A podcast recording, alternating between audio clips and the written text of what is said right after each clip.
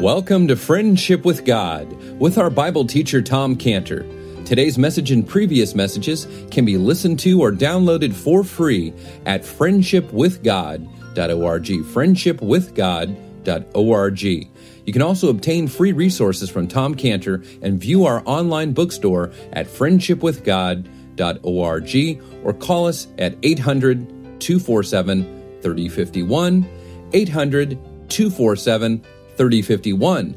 Tom Cantor also has a daily devotional verse that comes out each day by email and on Facebook. To receive this small daily devotional verse that Tom Cantor puts out, you can sign up at friendshipwithgod.org, friendshipwithgod.org, or find Tom Cantor on Facebook by searching for Tom Cantor and Friendship with God. Now, here is our Bible teacher, Tom Cantor. Esau is Edom. So, because he's emphasized this four times in the chapter, we've got to ask ourselves a question what does God mean? What does God mean when he keeps saying Esau is Edom? I mean, we got to say, what is God trying to say to us by continually telling us Esau is Edom? What is the point? What is meant by saying Esau is Edom? Okay, so in order to know that and find that out, we got to go back to where did that name come from? Edom. Because Edom by the way, Edom is from the same root as Adam. Uh, so Adam. So Edom and Adam are from the same root, and they mean red. It means red.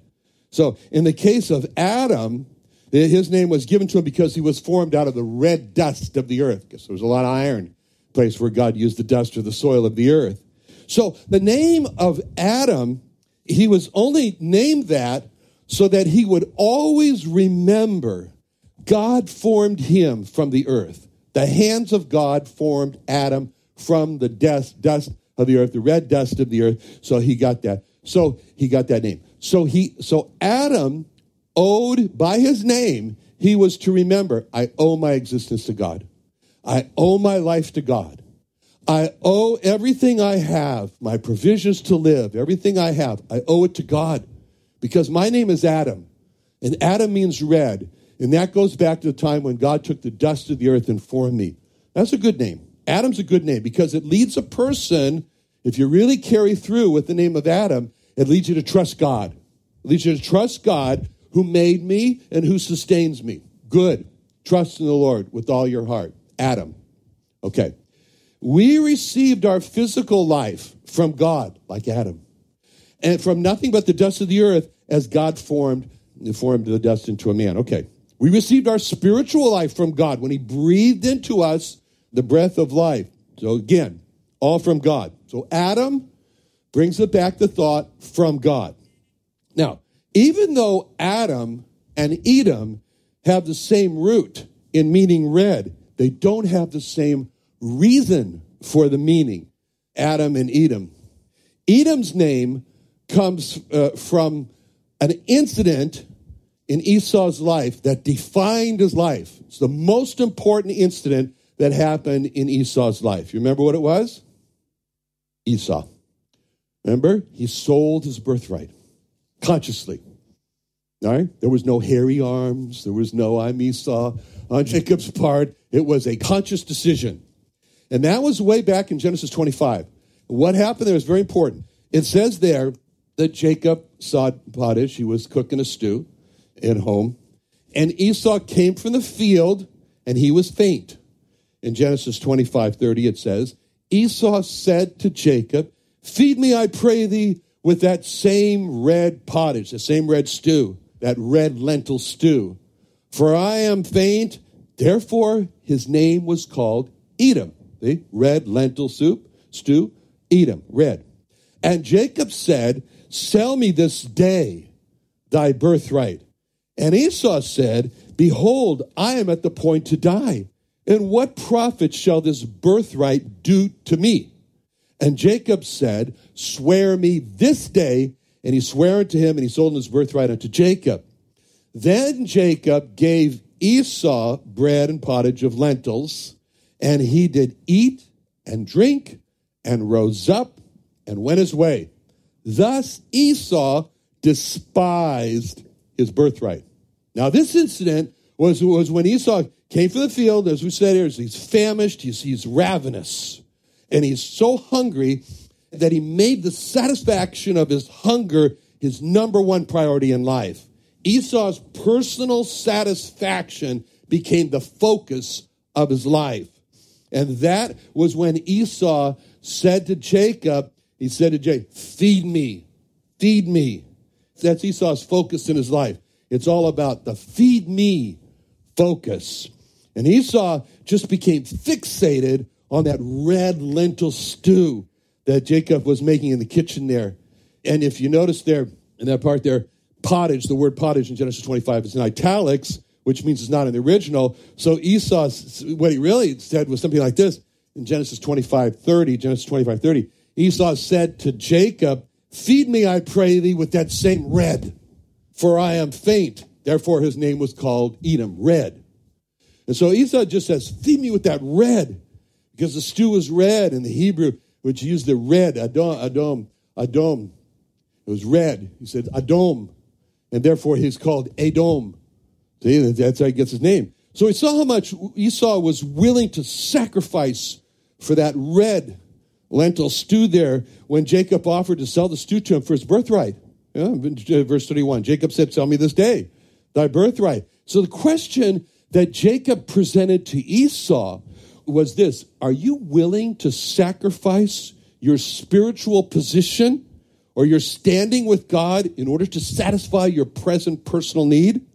And what Esau said was so revealing when he said in, in chapter 25, verse 32, Esau said, Behold, I'm at the point to die.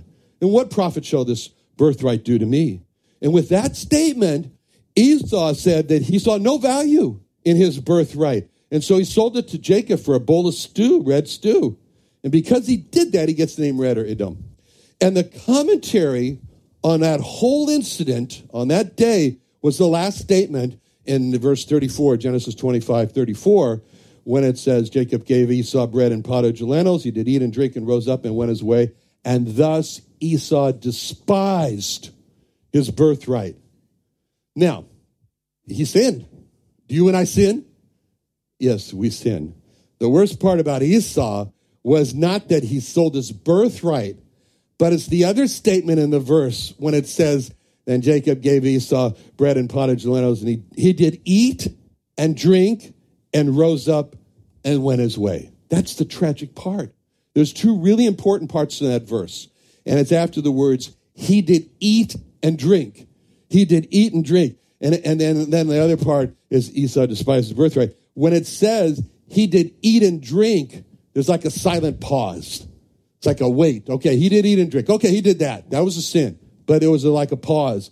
And it's a pause really to see, well, what's he going to do? Well, what's Esau going to do? I mean, after he sinned, the question is, well, what would he do? What did he do after he sinned? And that's why there's this, that's why I say this, like you can kind of see a silent pause in that verse of after he did eat and drink, and the suspense over the question, will Esau repent? But after the words that he did eat and drink, it's like God said, okay, let's see what Esau is going to do next. Let's see if Esau repents. And what does God see? God saw the tragedy of what it says next in that verse. He rose up and went his way. He rose up and went his way. God saw no repentance in Esau because Esau saw nothing wrong with what he did. Esau saw nothing wrong with what he did. He didn't repent. And at the end of that verse, when it says, Thus Esau despised his birthright, the tragedy, the most tragic the, uh, point of that verse is the punctuation at the end. It's a period. That's a tragic period because nothing is said about Esau repenting over what he did. It's just like God put the period there at the end of the verse. When God saw that Esau was not bothered by his sin. See, Esau was not bothered by his sin and he didn't repent. Then God wrote the final conclusion and put the period after it. Thus, Esau despised his birthright, period. Final conclusion. That's terrible. That's terrible. Unfortunately, sometimes we sin.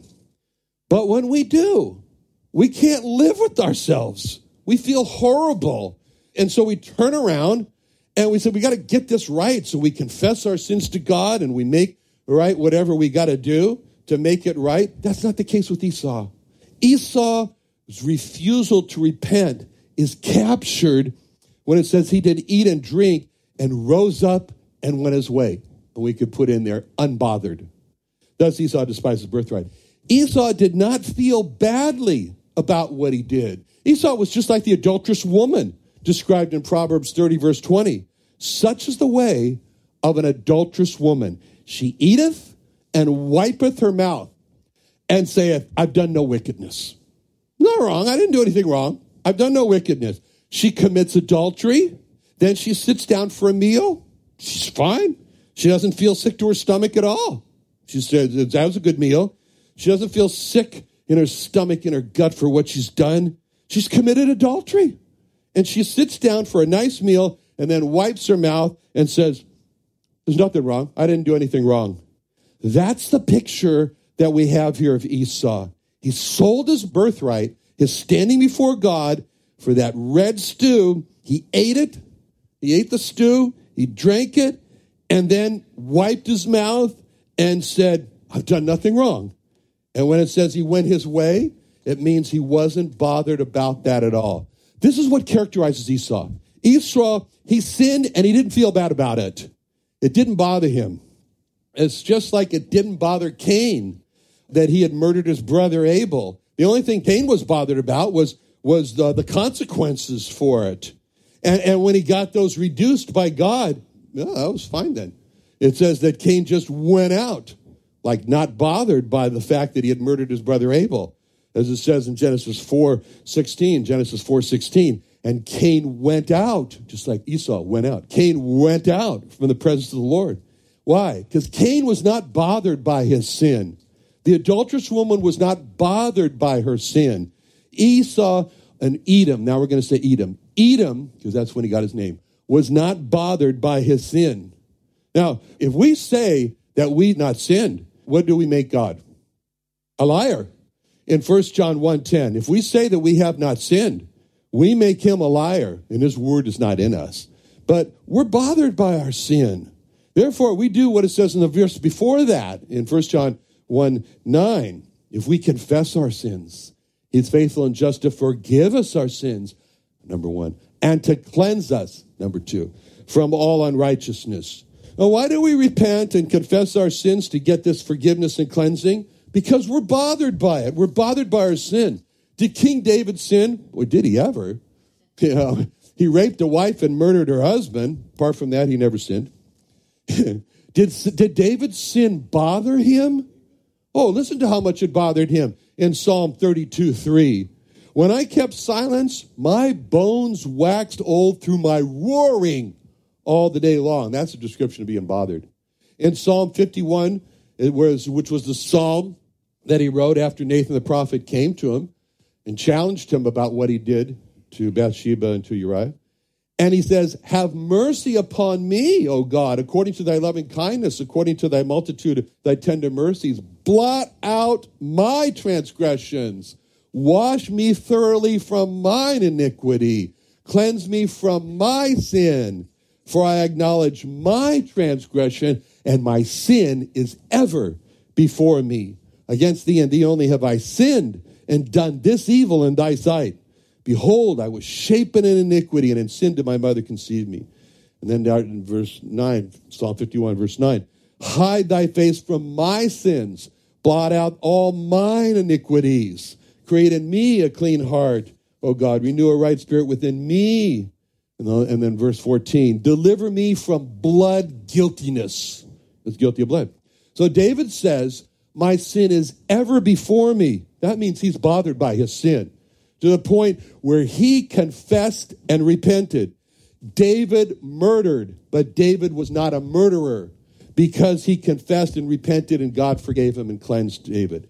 David raped and committed adultery, but David was not a rapist and an adulterer because David confessed and repented and God forgave and cleansed David. Christians sin, but Christians are bothered by their sin, and that drives Christians to confess and repent uh, to, and God forgives and cleanses Christians. See, it's all about whether or not a person is bothered by their sin to the point where they're going to confess and repent to get rid of it, to get the forgiveness and the cleansing. You know, that reminds me of a, a customer we had in Hattiesburg, Mississippi. I never even heard of Hattiesburg, Mississippi. I mean, have you ever heard of Hattiesburg, Mississippi? Okay, some of you had. All right, so we got this customer in Hattiesburg, Mississippi, had a large dialysis clinic there, and he sent all his patients to us to be tested by our lab. That was a half a million dollar per year business. That was a $500,000 per year business. That was a good business. And that customer came to us. So what did we do? The customer and his wife, my wife and I, our salesperson and our sales manager, we all went out for dinner at the Marine Room, you know, built on the sand of the beach in La Jolla. And we had a table right next to the window, and it was sunset, and it was just perfect. I mean, the waves were crashing outside, the seagulls were feeding. Oh, it was a perfect evening. It was just beautiful. And so I told the doctor that I was Jewish and had become a believer in the Lord Jesus Christ. I didn't really think he was Jewish. I mean, he's from Hattiesburg, Mississippi, you know. It's not like Brooklyn, New York, you know. And so, and I was so surprised when the doctor told me that he was Jewish, and that was a tense silence at the table as I was wondering, how could a Jewish doctor be in Hattiesburg? All right. Anyway, and no one said a word in the tension. And so my wife decides to break the tension. And so Cheryl turns to his wife and asked, Are you Jewish also? you know, and the doctor speaks for her. She doesn't speak, he speaks. And he says, She was not born Jewish, but she converted to Judaism. And then there was more silent tension in the room there. And then nobody said a word. Again, Cheryl speaks, and she turns to the wife and she says, Didn't it bother you to turn your back on the Lord Jesus Christ? and first time she speaks, and she says, Yeah, kinda. That was the best $500,000 per year customer that we ever sacrificed.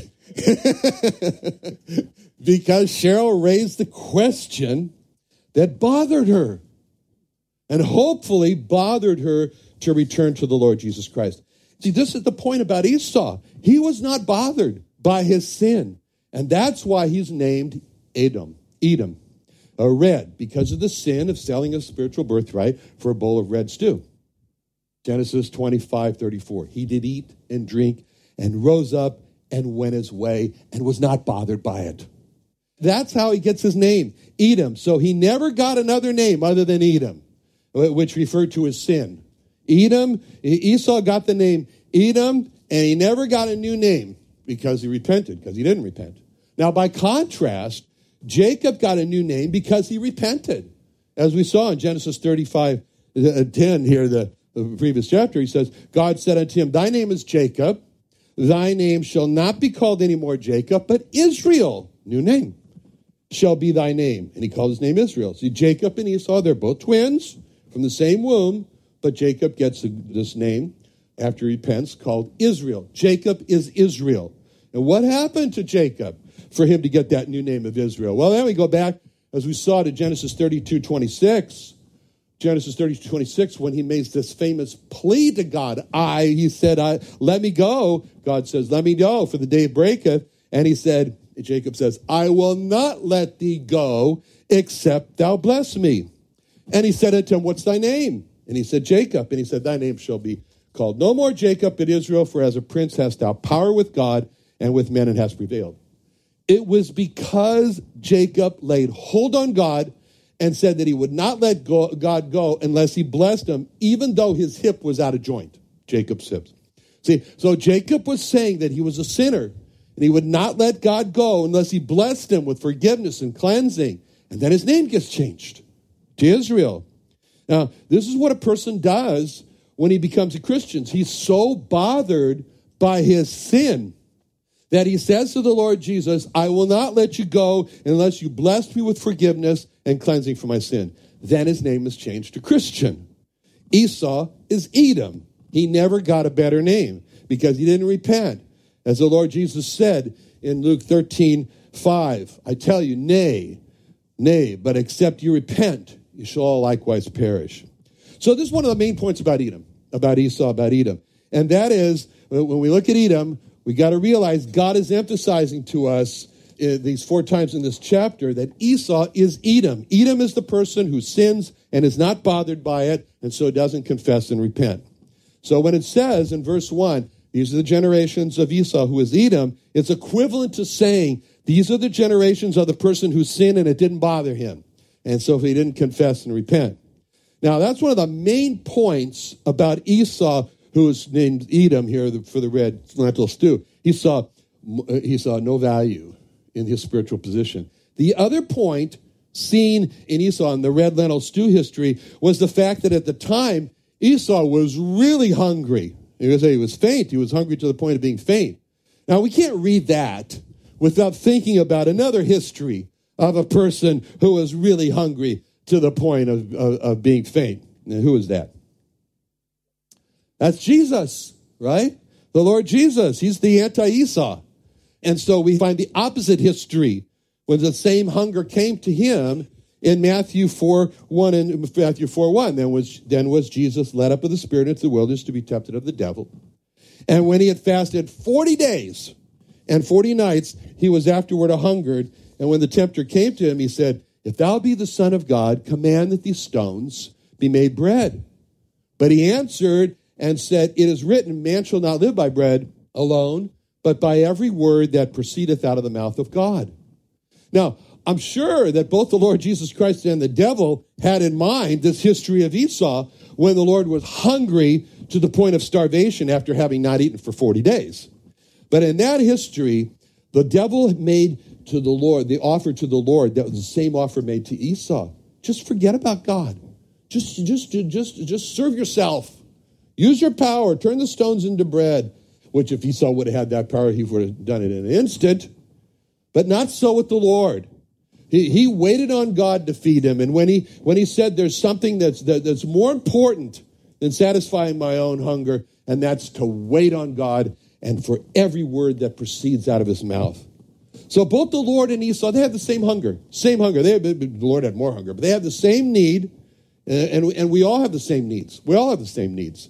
You know, the devil wants us to think, oh, you're alone. You're alone, and, and what you're going through is a really special problem. No one's ever gone through that before. Therefore, no one can understand what, what you're being faced with.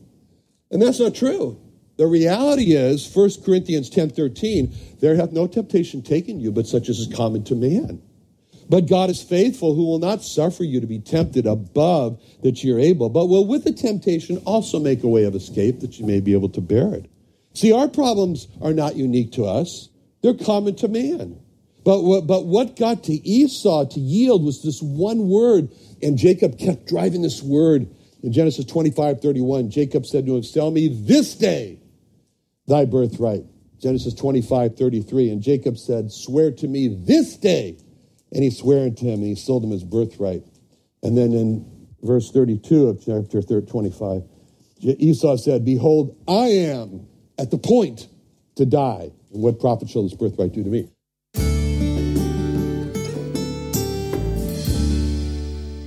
Another wonderful day studying the Bible with our Bible teacher Tom Cantor here on Friendship with God. Don't forget that today's message and previous messages can be listened and downloaded for free at friendshipwithgod.org, friendshipwithgod.org. You can also go online to find free resources from Tom Cantor and our online bookstore at friendshipwithgod.org. You can also find Tom Cantor on Facebook, and you can also go to friendshipwithgod.org to sign up for his daily devotional verse. Now, Tom Cantor is also the founder of Israel Restoration Ministries. You can visit that website at israelrestoration.org. Or you can write Tom Cantor at P.O. Box 711 330, P.O. Box 711 330, Santee, California. That's S A N T E E, Santee, California 92071. Or you can email Tom Cantor at friendshipwithgod.org. Tom Cantor at friendshipwithgod.org. Or for more information about Tom Cantor and Friendship with God and Israel Restoration Ministries, call us at 800 247 3051. Tom Cantor, founder of Israel Restoration Ministries and our Bible teacher on the Friendship with God radio program, has created the Friendship with God Study and Reference Bible. It's a King James study and reference Bible with over 2,200 total pages, 13 and a half point large font, and has over 600 pages of Bible helps and resources. It has Hebrew root notations in the Old Testament and over 30,000 Bible column and inline scripture references. It also includes daily bread reading notations, a tour of the Bible scripture journey, 12 custom made full color maps, and a full color 9 page History of Israel timeline map. Not to mention incredible concordance and the most popular Bible scripture references section, Bible reference help section, and hundreds and hundreds of other personalized pages from Tom Cantor to grow your friendship with God. It's printed on Finland thin paper printing technology and covered in a black lambskin leather cover with gold lettering. To order your Friendship with God Study and Reference Bible, go to our homepage on friendshipwithgod.org. Friendshipwithgod.org.